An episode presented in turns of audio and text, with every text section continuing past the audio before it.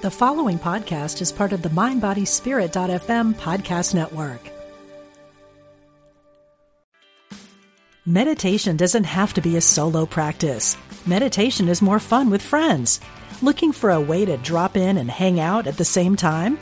Join us online at Omega Institute for a meditation party with self proclaimed meditation nerds Dan Harris, host of the 10% Happier podcast, Sebene Selassie, and Jeff Warren.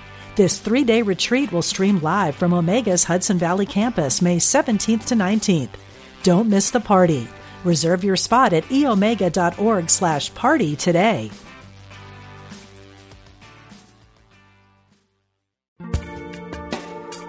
Thanks for joining us. This is Unity Online Radio, the voice of an awakening world.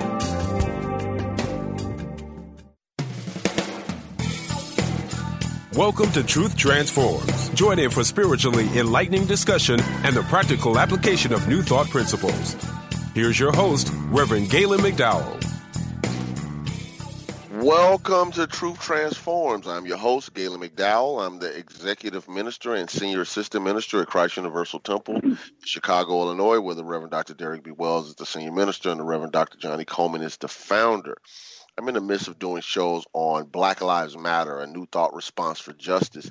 And today I have a world renowned guest, a person who has been working in ministry, leading in ministry, uh, creating transformational change in ministry, a world renowned singer and author, uh, the Bishop Carlton Pearson. How you doing there, Bishop? Hey, Rev, I'm doing good today. Great to, to be on with you, my dear friend.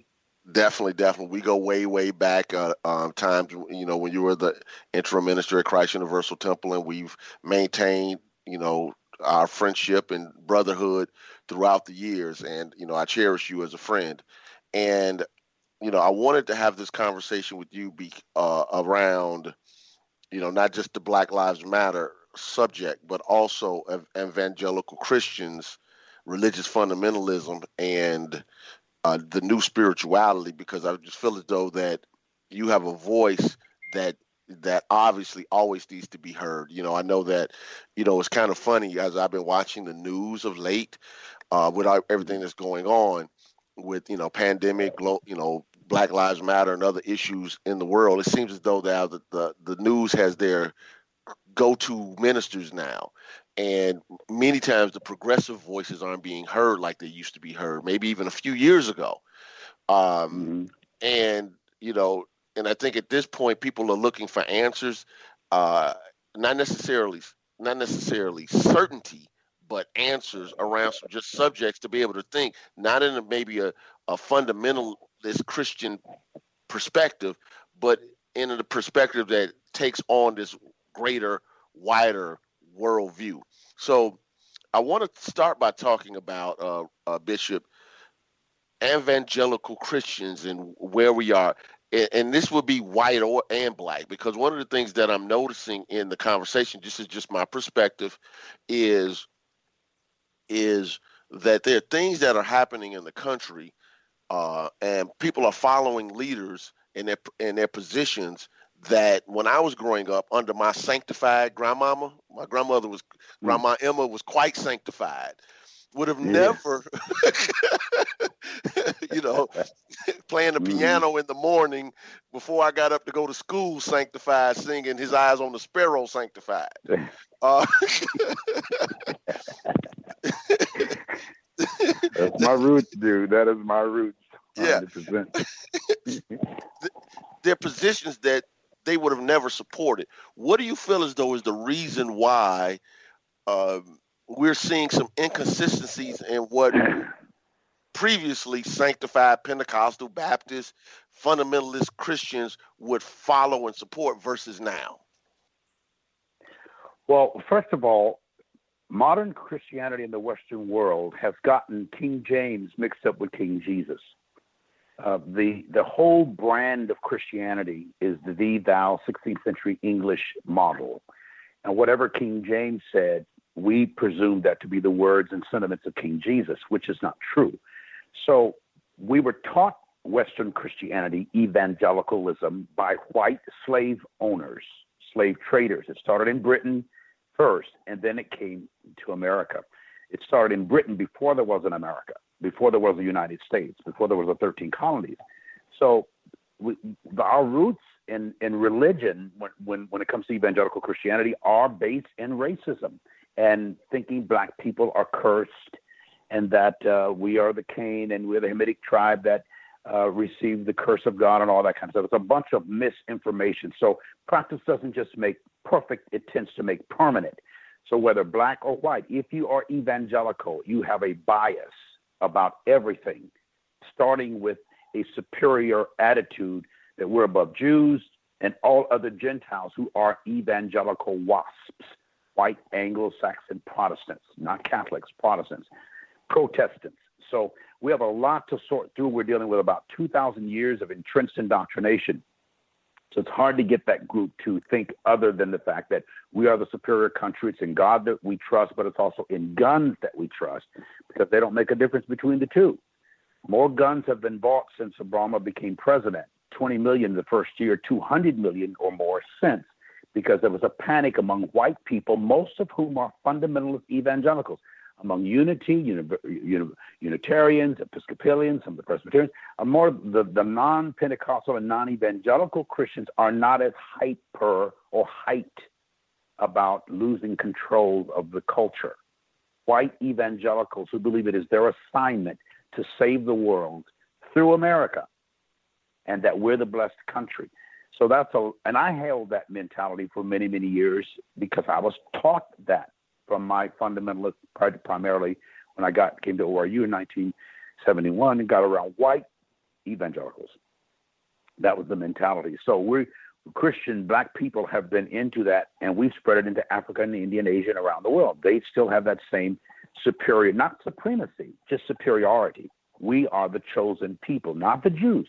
Christians are the chosen people. We know Jesus. We we we own the keys to the kingdom. We decide who goes to heaven and hell. We literally own Jesus and the gospel. We have the Christian schools and Christian television. We dominate the world. We're the missionaries and blah blah blah. So there's a lot of arrogance, a lot of ignorance uh, in our movement, and um, I'm I'm my detractors hate me the most because of that, or dislike me the most because the fact that I'm exposing some of the error, some of the lies, some of the mistruths and half truths and untruths. It's time yeah. for truth to be to be uh, uh, for people to be aware of truth and what we call expanded consciousness. Yes, yes. Now I don't know if I ever told you, but I one day I was with you at a conference and a young black man came up to me. He he was a college student. This is mm, ten years ago.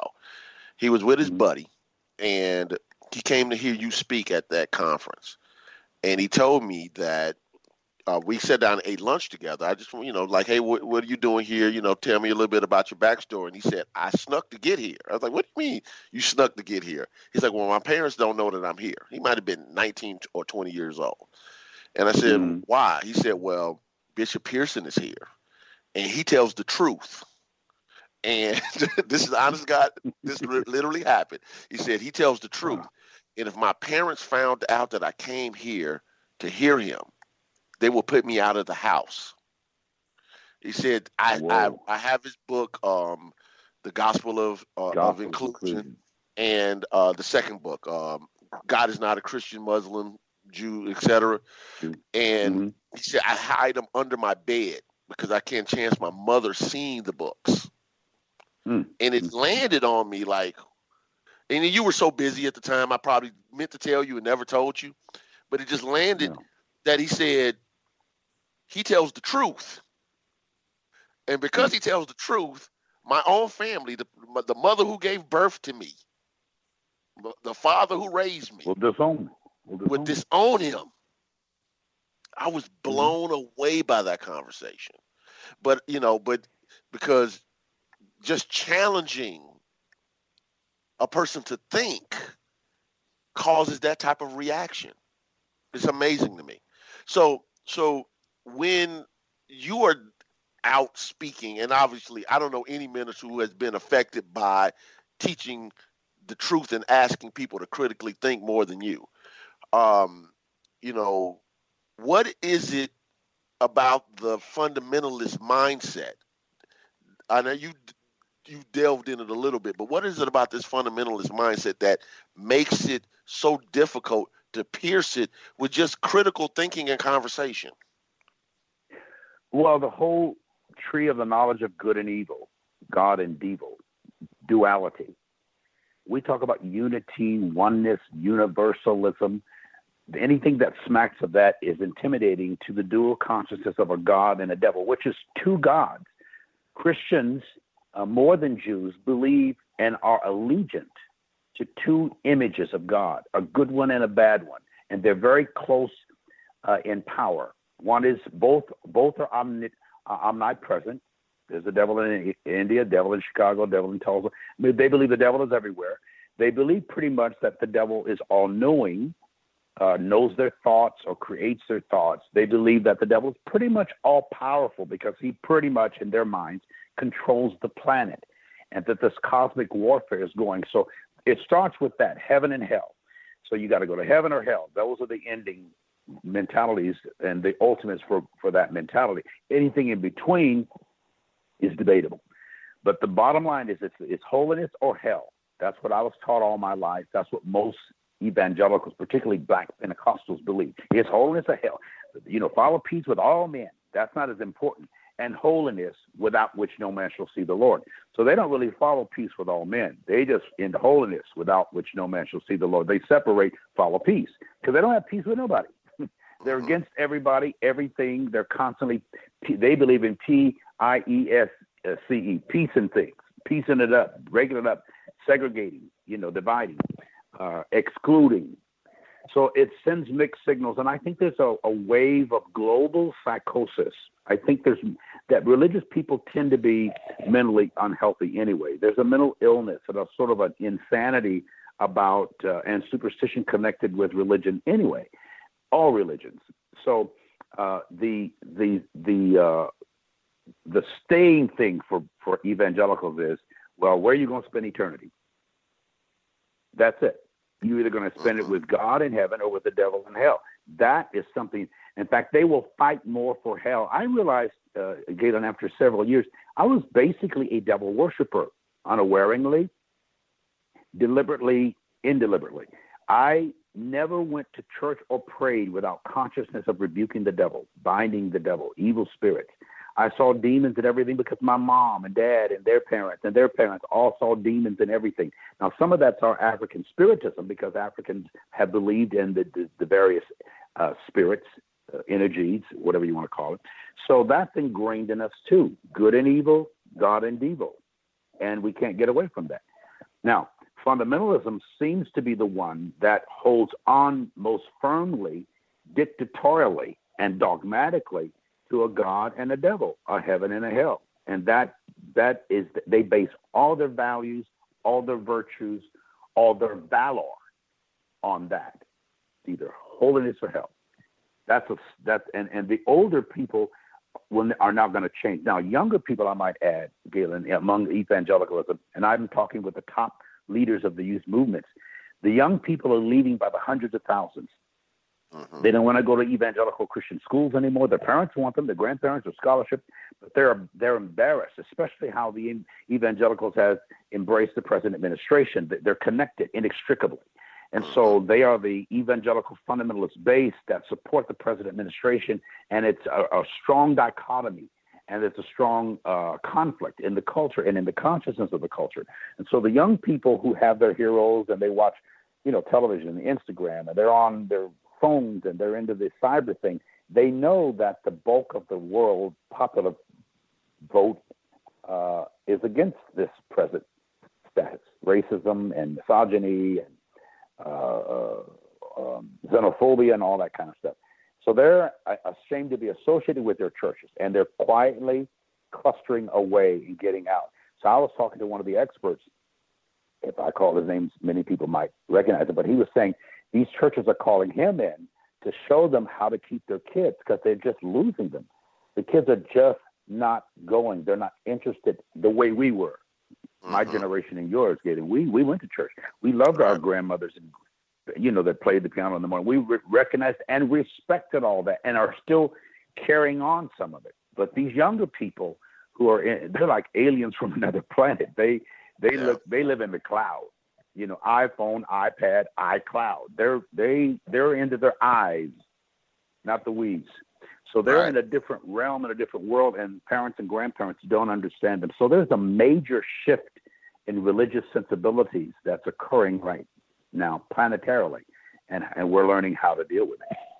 Yeah, you know, it's just kind of funny. I remember, I won't say who uh, she said it to, but uh, you, obviously, you know uh, my daughter Angel very well. And when she was a little yeah. kid, uh, she was with one of her uh, on the mother's side of the family, one of uh, relatives who she's close to, who you know has a religious fundamentalist background, and uh, she might have been, and I'm not exaggerating, eight or nine, and you know, mm-hmm. growing up at Christ Universal Temple, having a radical person like me as a father, being exposed to people mm-hmm. like you, she just said, mm-hmm. the, the, person what? said to her something like, you know, Jesus is going to come back and in the world and take everybody, you know, all the rapture talk. And she just checked the person, like nine years old. That's not happening. That's not real. Uh, really? You know, just wow. and just and then explain why. Now she doesn't remember the conversation now, which is ironic. You know, she'll be 21 in September, but mm-hmm. but I remember the conversation because when it came back to me, I had to sit down and explain to her. You know, when you're talking to people uh, that are much older than you as a child, they take they take that as disrespect. She didn't think it as disrespect. She she said, "But Dad, that's what you teach." Yeah. and I'm wow. like, "Yes, it is. Yes, it is." So she so she like, "I'm just gonna challenge it right in front of me," and that was something that I wouldn't have imagined going to a, a grandparent, an aunt, an uncle, an older cousin that was much much older than me, and challenging them on their religious view. But I think that is yeah. the era that we are in right now. They're not going for all of this nonsense. They're just not. And they're profound and they're profoundly unapologetic about it. They're not sheepish. Right. They don't have the layers and layers of stuff to to to remove off of them like we do. They're not jaded. Right. Uh, right. This is their fresh, raw, rare, rugged um, uh, belief, and they they they just they're bold about it. Almost it seems arrogant, but really it's they're just confident it's like this stuff makes no sense. I'm not into it. You guys are crazy. Yeah, yeah. That's and the I, way they look at it. You know, it's kind of funny. Um, I didn't realize this. I was reading somebody's article that was c- close in age to me, and and she wrote that she was and and since I'm almost the same age she is, were the first generation of African Americans to be born outside of Jim Crow laws. And and I stopped and I thought about that. It's like, wait a wow. minute. Wow. Uh, you know, so so anybody that was born, you know, uh, you know, in the early, I was born early '70s. Uh, we're the literally the first version of the people who fought before me, my parents' generation, who were all born in Jim Crow. Anybody that's probably born pre 1968, by the time all the mm-hmm. laws, so 65 when the law, um, when when whatever law came through it was it's just interesting to say the least because as I'm thinking about that, it just I inherited a lot of stuff that when I came to Christ Universal Temple and I just got exposed to New Thought, but it wasn't just New Thought. I got exposed to like Dr. Rocco Errico and the Aramaic studies. I got exposed yeah. to, uh, you know, mainline biblical scholarship. It wasn't that Johnnie Colemon was just saying, okay, this is new thought and this is everything. She was saying, I'm gonna bring the best thinkers to you, and then yeah. you can evaluate. So we know we had the Les Browns, we had the Dr. Dennis Kimbros, we had the mm-hmm. um, you know, um, mm-hmm. you know, Eric Butterworth's coming in. We had all of these folks. I think we might have a caller that's about to come on. And yeah, we do. So let me get this caller, uh, Bishop. I didn't open it up yet, but um, I'm gonna take this call. Okay. Hello, Lou, Louis, Louis. Is this Louis? Yes, this is Louis. How are you? Oh well. How you doing there, Louis? Um, I know you have well. a question or comment for Bishop, so please go right ahead. Yeah, Bishop, I just wanted to say thank you so much. Um, you really helped change my, my life. I was listening to a podcast you were on called Holy Heretics, and your mm-hmm. your conversation that you led about um, looking at Adam and Eve in the garden, and you know Eve takes the fruit, gives it to Adam, and they said their eyes were open, quote unquote, and they realized they were naked, Yeah. so they go hide. God Mhm. looking for them, and then you know he says, he's- you know, they said, "What? Where are you?" They said, "We were naked, so we hid." And God said, "I told you you were naked," and you said, "Let me just reframe Yeah. that for you. Who told you there was something wrong with you? Like who told you there was Right. anything wrong?"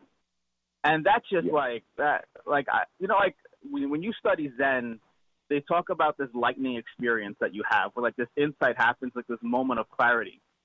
And I've had that twice Mhm. in my life. And one of them, I remember I was driving on the bridge to like getting off from Staten Island, and it was this idea of like, what is the sound of one hand clapping? And I remember thinking, it's just like there is no sound. And it hit me. It was like there is no sound. There is no difference between like the sound and the person hearing the Mm. sound. Because at the most basic level, it's all just vibration. And it's just Wow. everything is Wow. receiving and receiver. And it was like this moment of clarity. I was, and I remember because I remember it was powerful because I almost got into an accident. I was like, ah, Yeah. oh my god! So like it, that stuck with me. That it wasn't going anywhere. And um, but then when you said that about like you know there's maybe there's nothing wrong with you, you know, and like if you're an enneagram person as like I'm I'm a four in the enneagram, and that's like the big thing for the four. There's something wrong with me. There's something off with me, and just be like, Yeah. wow, maybe there's nothing wrong, you know. And it just really sh- like it it made it really created this whole like deconstructionist thing. Because at the t- at the time I was I was in a seminary before, and I got kicked out of seminary for asking too many questions. I was in a monastery Yeah. and I, and it took me. I, I was at the point where I was just. I looked at everyone else, and I was just like, if I stay here, there are a lot of people here who are unhappy, and they never had the courage to leave because someone put an expectation on them of staying. You know, and then I, I didn't realize like how powerful people's expectations are that they throw on us. You know, and we don't want to like let them down. We want to be liked and loved and all this stuff. And so me leaving, and then me hearing that there's nothing wrong with me from you, it just like it just changed the whole course of of everything in my life. So I just want to say thank you. I want to really just thank you so much.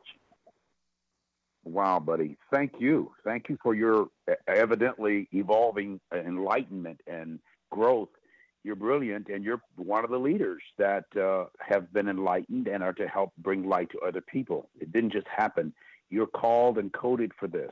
You're a new thought leader, and I'm glad that you are aware of, of, your your uh, perfection, which means your spiritual maturity, and that's there's a part of you that knows, and there's a part of you that believes. You believe only what you're taught and told. You know what you remember. Your cells and your soul have memory. And I believe in pre incarnation that before we got here, we knew we were coming and knew why we were coming. And then when we got here, we forgot why we came. And that's where, that's where we got confused. Um, Yeah, yeah. I think lost in the everybody is, is, on, is, on the is story. here with mission and permission. Mm-hmm. Yeah, absolutely. I think I think you know we get. We, I said no. I think we get stuck in this story, and we forget it's a story that we tell ourselves.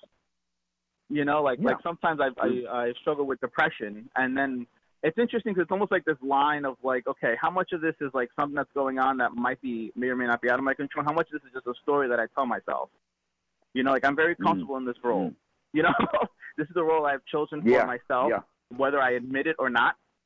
You know, and am I willing to let that go in terms of growth? You know, and I, was, I listened to the conversation you were having with Galen, and I was thinking of spiral dynamics. I'm like, a, I love spiral dynamics, and this whole idea of Mhm. what, what's happening right now with this group of people who are at this. It's like this blue level thinking of authority, where there's like this truth in the world, and everything is black and white, and there are leaders who follow up, who we follow, and we're obedient to them, and you know they have our best interest, and all this stuff. And then Mhm. it's like the only way to break out of that level of thinking is to either be like hurt by the system, or to see the flaws of it. And so what what's Yeah. hap- I feel like kind of what's happening now is like the people who are benefiting from it, it's very hard for them to get hurt by it. So unless we're able to Mhm. share stories of people who have been hurt by it and create a sense of empathy, other people might not be able to break out of that. My wife was telling me this amazing story she saw of this woman who was out, I want to say like in Georgia, and she had this uh, man come over her house who was black and he was a plumber. And she, you know, everything's going on. She just said, "Can you tell me a little bit about what it's like for you?" And she's like, "Well, I'm a plumber." She's like, "No, no. Can you tell me what it's like for you?" And this guy was like, "Oh, do you want to have this conversation?" She said, "Yeah." And so he was telling her all this stuff about how, like, he does not work when it's dark because he's scared to go outside. And anytime he gets Mm. pulled over by the police in Georgia because he's driving this truck, they ask to see, Yeah. obviously, you know, his li- license, insurance, but they also ask to see Insurance. receipts to prove that he owns the van. They're asking Yeah. for like back taxes as they pull him over for proof that he didn't steal this thing. You know, even like yesterday in Brooklyn, yesterday in Brooklyn, it was um a cops pulled this guy over, this was, you know, this black man, and he puts his hands out the window, like so you can see them very like he's leaning out the window, so his hands are away from, the, you know, like outside the car. And I was like, as, as a Mhm. Hispanic person, I'm a light skinned Hispanic person. It never would have occurred You to wouldn't me do that. that I needed to do that for my survival Right. Yes, yes, you know yes. and Right. so like i think the sharing of these stories are just so powerful that i'm hoping you know like to create this empathy and like that's if you cannot be the person who goes through at least you can hopefully hear the story of the person who goes through and hope that's the way we can affect change in this whole mess that's going on Yes, yes. See, that's the So- whole. That's the I was gonna say, Bishop. I do it. have like one minute, so the the response has to be like uh, less than a minute before we go on break. Oh, I was gonna, I was going to talk about Black Lives Matter, but we'll we'll talk about that later. Yeah, 'cause I just want to make sure. So, so Lewis, bec- hel- is Lewis still there? i'm still here i'm Yeah. still here Okay, so because of the, we're going to have to take a, a break. I'm going to have to, um, I'm gonna have to disconnect the call. I'll let Bishop pick up But on he the brought response. up a, a brilliant. He Yeah. brought up a brilliant point, and we'll deal with it afterward. Thank you, Lewis. I mean that that last point. Let's talk about that when we come back, uh, guys. Gideon, about the black man's experience or the black person's experience. Point, great point you made, uh, Lewis. Great point. Thank Thanks you. for calling, thank you buddy. so much Thank thank you you. And, and, and Lewis is a new friend that I met uh, through going to conferences and whatever, and uh, I knew he- that he needed and needed to hear you, and you needed to hear him because you really did change did. his life. You you really did. I'm We had lunch over how you changed his life uh, with one podcast. really? Yes, yes. So thank you, Lewis. God bless you. Love thank you, you thank you brother forget thank me. you So so so we're gonna take our break, and we'll be back shortly with Bishop Carlton Pearson. God bless.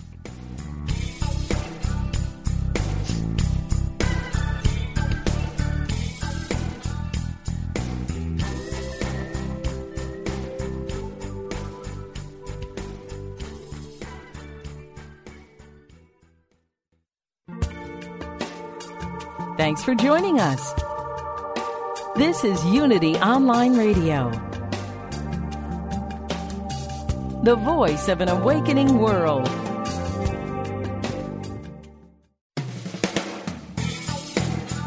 Welcome back to Truth Transforms with your host, Reverend Galen McDowell. Welcome back to Truth Transforms. I'm interviewing the world renowned Bishop Carlton Pearson, and we're going to jump right into where we left off. But, Bishop, before we do that, can you let um, my listeners and Lewis, who who just got off the phone, know how they can get in contact with you? You know, you, uh, you know, website, um, who they need to contact, far as social media or anything of that nature. BishopPearson.com is the website. Uh, CDP Carlton Demetrius Pearson at BishopPearson.com is my email. CDP at BishopPearson.com. They can email me or go to Facebook. Carlton D Pearson is my Facebook that has no limit on how many people can can join, and that's what I do my my weekly um, uh, live streams on for all my and all my archives of lectures I've given and talks. So I'd love to hear from anybody, and I always respond when I hear from people. Beautiful, beautiful. So, uh, Lewis brought up a great uh, example of the black person's experience. We were going to get into the Black Lives Matter questions, but I think his uh, comments transition greatly into this conversation. So, Yeah. where did you want to pick up, far as your response to his uh, comments and questions? Well, he brought up the point that he would never, as a fair complected Hispanic, he would never think to automatically put his hands outside the window to to make sure the officer knew he didn't have a weapon. That wouldn't have even crossed his mind because they don't get shot and killed at the level or numbers that blacks do. Now, that's why Black Lives Matter is such an important point. We know that all lives matter. Everybody knows that on the planet. Any normal, moral thinking person knows that all lives matter. But it's like being on a street, Galen, and all houses matter. But if one is being burglarized or vandalized or is on fire, then our attention turns to the house that is in jeopardy. The same thing would be with the emphasis on all black lives or that black lives matter. We're not saying that uh, uh, other lives don't matter, but if all if black lives don't matter, then all lives don't matter. So we're saying one is being vandalized, one is being burglarized, one is being killed and shot dead in the street. So that life needs more attention. It's a hurting life. It's a life in jeopardy. And and and Lewis basically brought that out by making that example. This happened yesterday in Brooklyn. He's talking about the man, black man, sticking his hands out the window, and that what the plumber said down in Mississippi. I don't want to go out at night because I'm automatically suspicioned because of my color. That's what white people don't seem to understand. Is and I think they would if you if you know better, you do better. They don't know any better. They don't have that consciousness. They don't identify with 400 years. You talked about Jim Crow laws. I'm talking about Jim Crow legacies. The laws no mm-hmm. longer exist, but the legacy, which they've handed down in consciousness, still persists in this country systemically and institutionally. In the police systems, in the po- and the political system, we shouldn't be talking about lynching laws today. There, there shouldn't be a discussion. You just stop them. you don't have to go through this major congressional process to break lynching laws. This is wrong. But now right. we're dealing with voting rights again. We shouldn't have to be dealing with voting rights. Some people don't want to, don't plan to win an election fairly. Right. They just want to win. So they're doing anything to win, you know, by any means necessary. They don't care. Now, lawmakers are actually becoming legitimate law breakers. When I say legitimate, they are legally breaking the law yes. and, and supporting thugs and criminals and people who have violated the law and protecting them and absolving them and and uh, you know it's and that leaves the rest of the culture particularly our young people to lose respect for authority or for mm-hmm. laws. Police officers used to be one of the most respected professions on the planet second only maybe to school teachers. And now i have police officers who say man i want to get out of the business because nobody respects us anymore. They're all suspect us regardless yeah. of the race. Even black police officers, black people look at black police officers and says, "What are you in the blue line issue? Are you do you?" Because you see black officers abusing uh, uh, people too. Mm-hmm. I've yeah. seen black officers hit, hitting other black and white people. These guys get a badge and and and some the dark shades and a cool cap and a gun on their side. They're legal murderers, legalized murderers. And so the whole system needs to be deconstructed and reconstructed.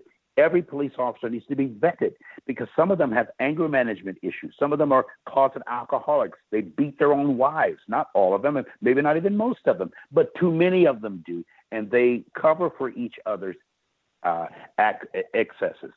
That's got to change. It's too harmful. When we start disrespecting priests, prophets, police officers, politicians, presidents, that has broken down our democracy.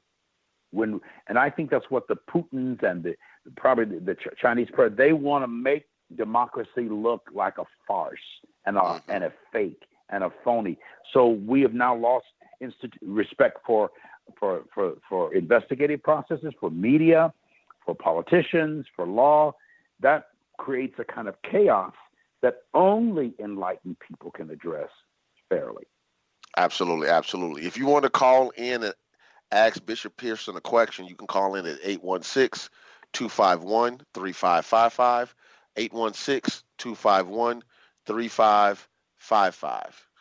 It's important to to note, uh, Bishop, that this same conversation that you're having, I don't know if you know this or not, but uh, my stepfather was actually a Chicago police officer uh, before her, my mother and um, and uh, he divorced. And you mm-hmm. know, he was working on the west side of Chicago, and he was consistently getting into it with his fellow police officers for their abuse issues. Uh, yeah. And you know, he's he's a large African American man, and you know, uh, but he was very soft spoken. So he was like, mm-hmm. let's deal with people with some dignity, and only turn to turn to something else if the moment required it and you know it was I, I could just remember him you know having conversations with me uh, you know when i was a kid about just how difficult it was to deal with road cops because the system would support it.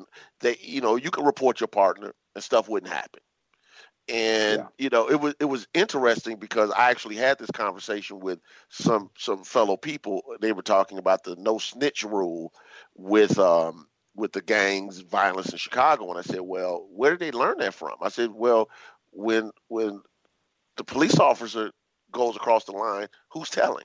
When they violate the law, who's telling? So you can't go to the gangbanger mm-hmm. and say you need to tell when somebody's doing something that's out of order, but when when your one of your comrades do it, you won't follow yeah. the same rule. So it's yeah. it's and and so that creates its own thing so when people say, "Well, you're having conversations because you're anti-police," I'm like, "Well, that's ridiculous."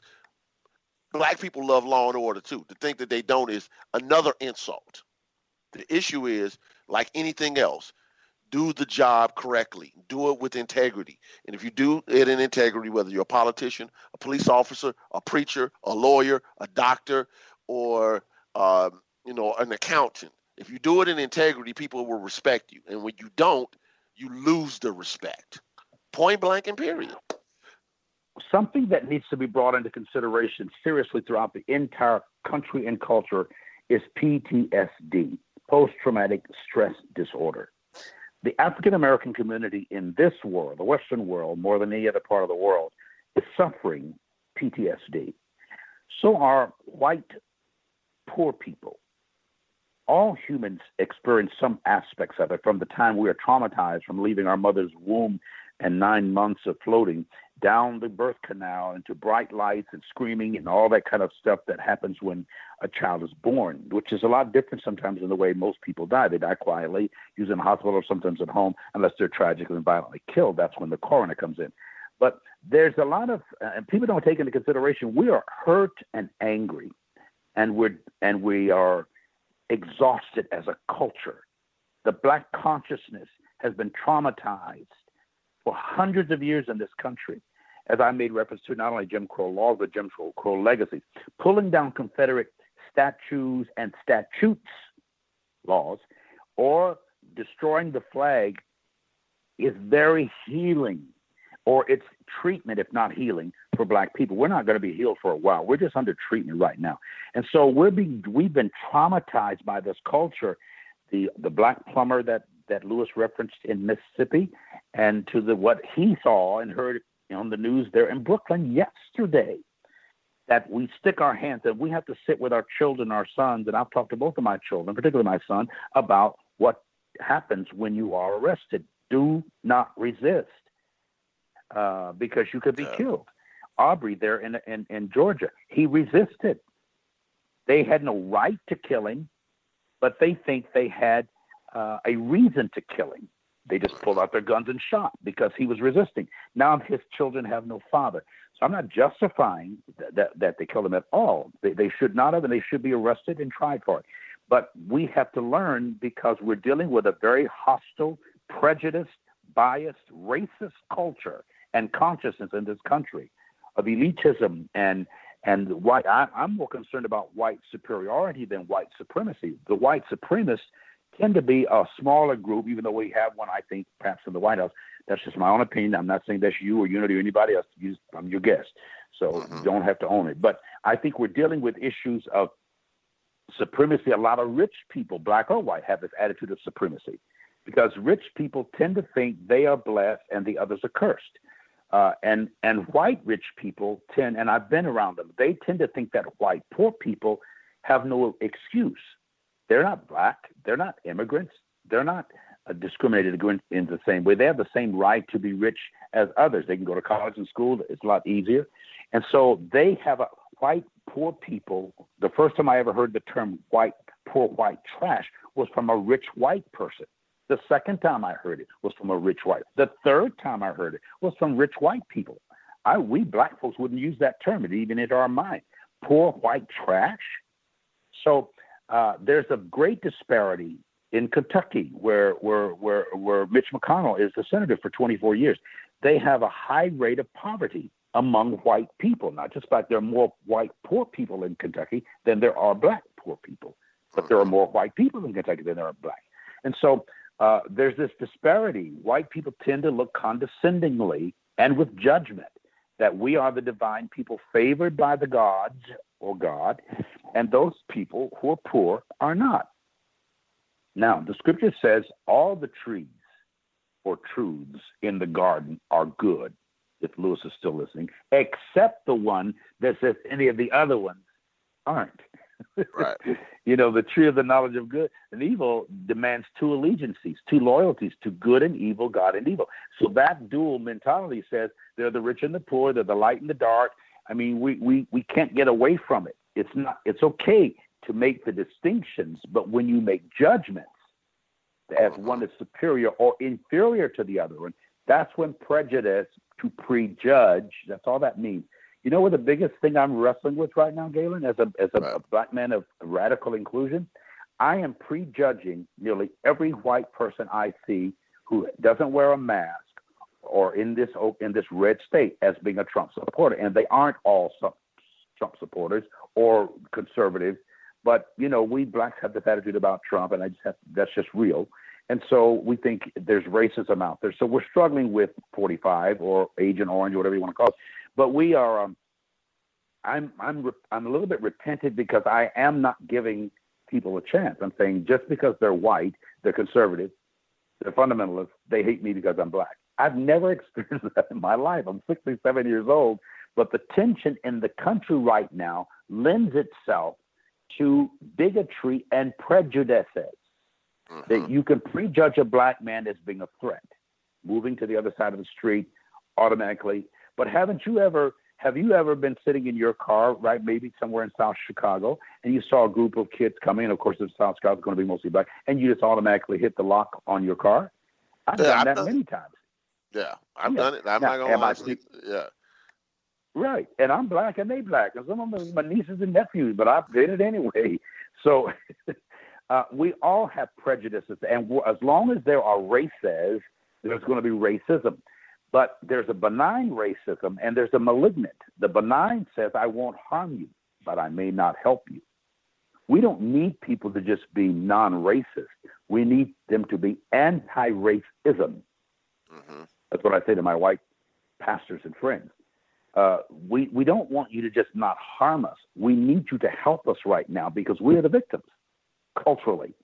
We're the victims in uh, uh, you know, collectively, there are many, many exceptions to that, of course, but yes. there are mostly, in general, blacks, Hispanics, people of color. The big issue in America right now, particularly among white Christians, is we got to keep it controlled by white fundamentalist Christians.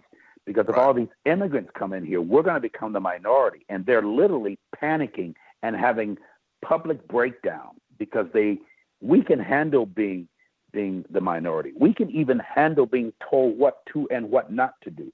But white privileged people will say, oh no, I'm white, Anglo Saxon, Protestant. You don't tell me this is a free country. I'm not wearing that mask. I'm not going to do this. You don't tell me I'm free. Now, that yeah. arrogance has produced uh, even the governor of Oklahoma right here. He just announced that he's positive for COVID 19. Now, he went to the Trump rally here, would not wear a mask. All those people would not wear. We've they've they've connected at least 500 COVID uh, uh, uh, cases uh, cases to that event.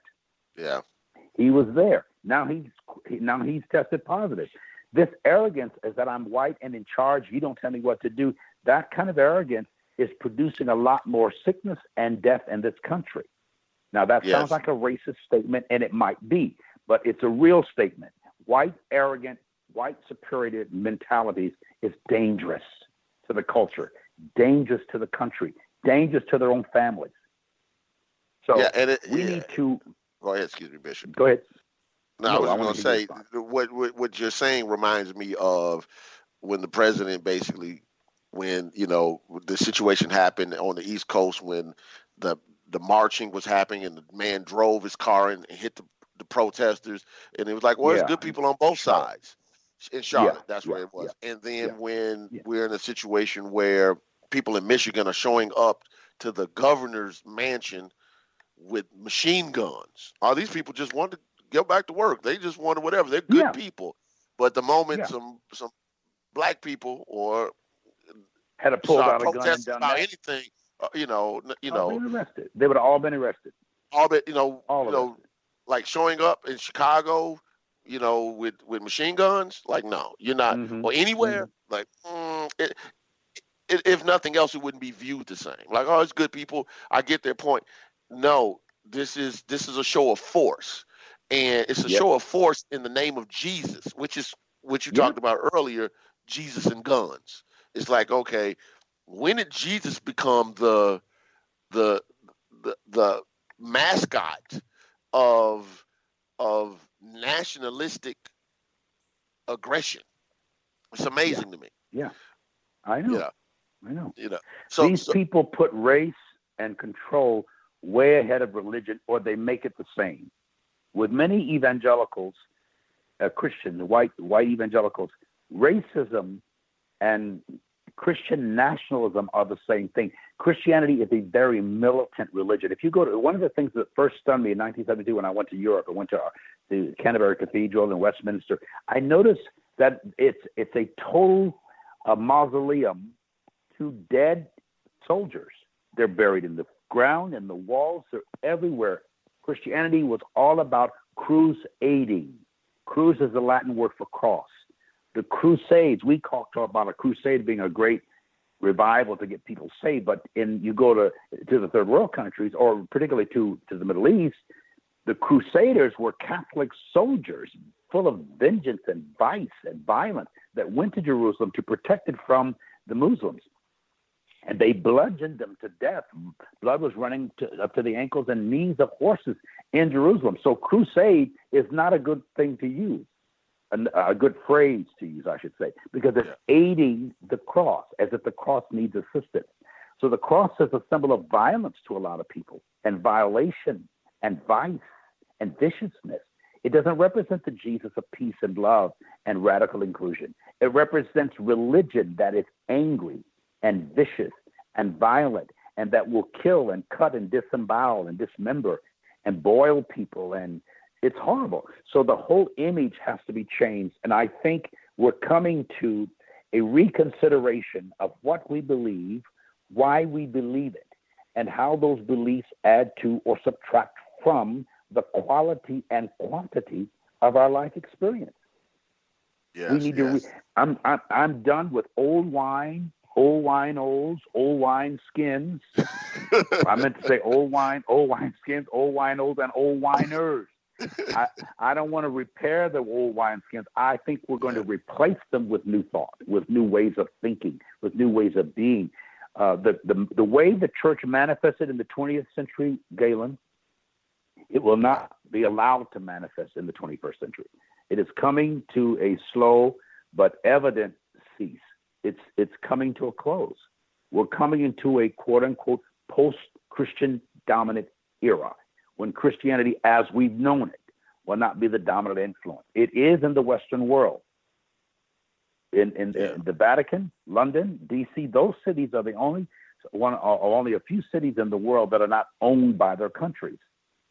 They all have different uh, alignments and different assignments, and they're very powerful.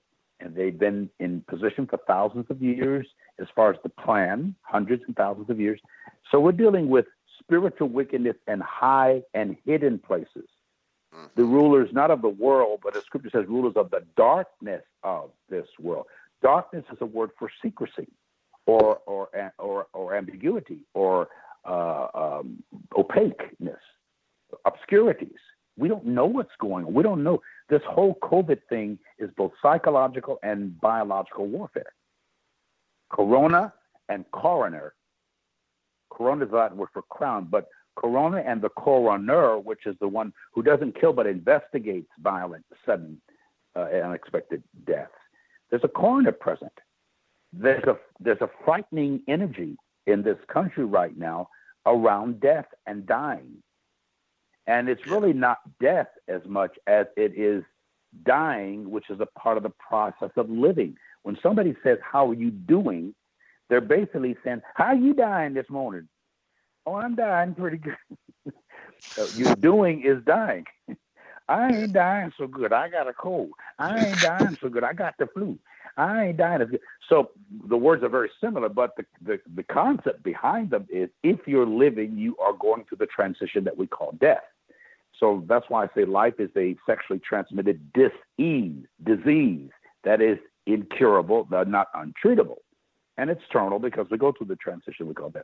So we're all in treatment. We often use religion. Some people use drugs. Some people use food. Some people use money. But we're all trying to treat and or manage the pain or pathos of the human experience. So we go through any eh, eh, this whole idea of of the opiate excess. That so many people are using painkillers. Well, why? Is, you know, pain is a symptom. What's the right. source of the pain? We're not dealing with where's all this pain coming from. Why are sleep medicines a multi-billion dollar sleep aids a multi-billion dollar? People don't know how to sleep. Uh, another billion dollar uh, uh, med is is is um, moisturizers for the eyes. It's like we can't cry anymore. We've lost our tears, and so yeah. people have to artificially find moisture. Eye drops. I use eye drops. I mean, it's like what in the world? Where am I? Where are my tears? Am I having a struggle with the the normal bodily function of producing fluids?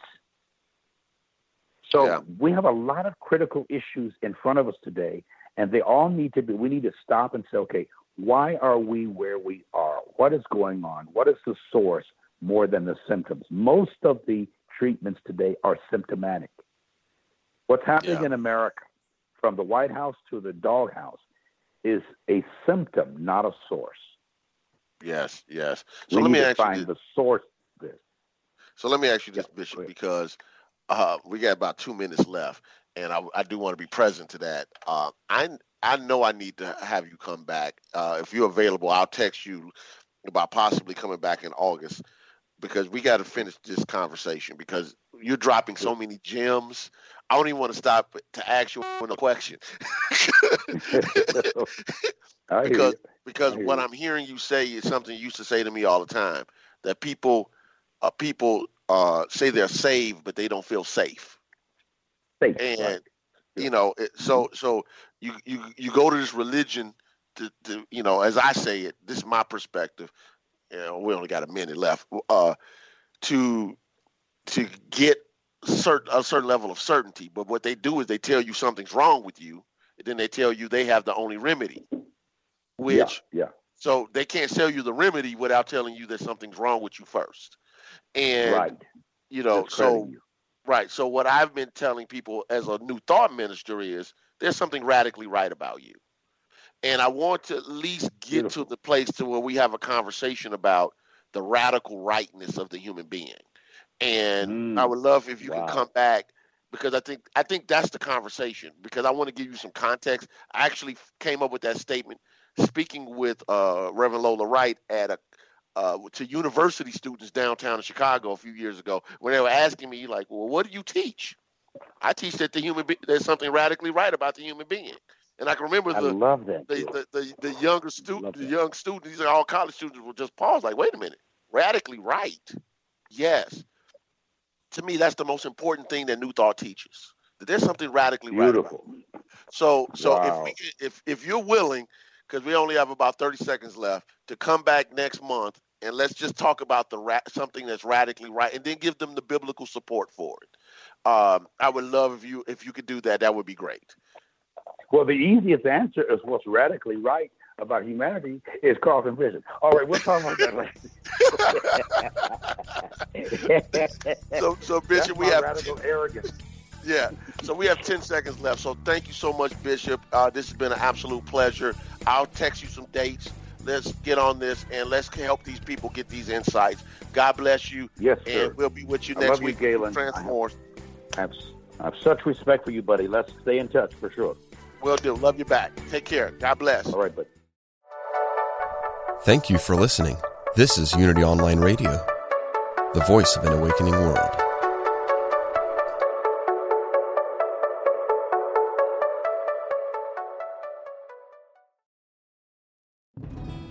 Hello, I'm Dr. Steven Farmer, I am an author, teacher, psychotherapist, and shamanic practitioner. On my podcast, healing for your soul, I welcome some amazing guests and introduce you to some healing techniques like earth magic, working with nature and animals, and really getting to the heart of what is keeping you stuck. I want to help you deepen your spirituality and let go of blocks that are holding you back. Let me help you in this journey called life. Part of the mindbodyspirit.fm podcast network. Subscribe and follow wherever you get your podcasts so you don't miss an episode.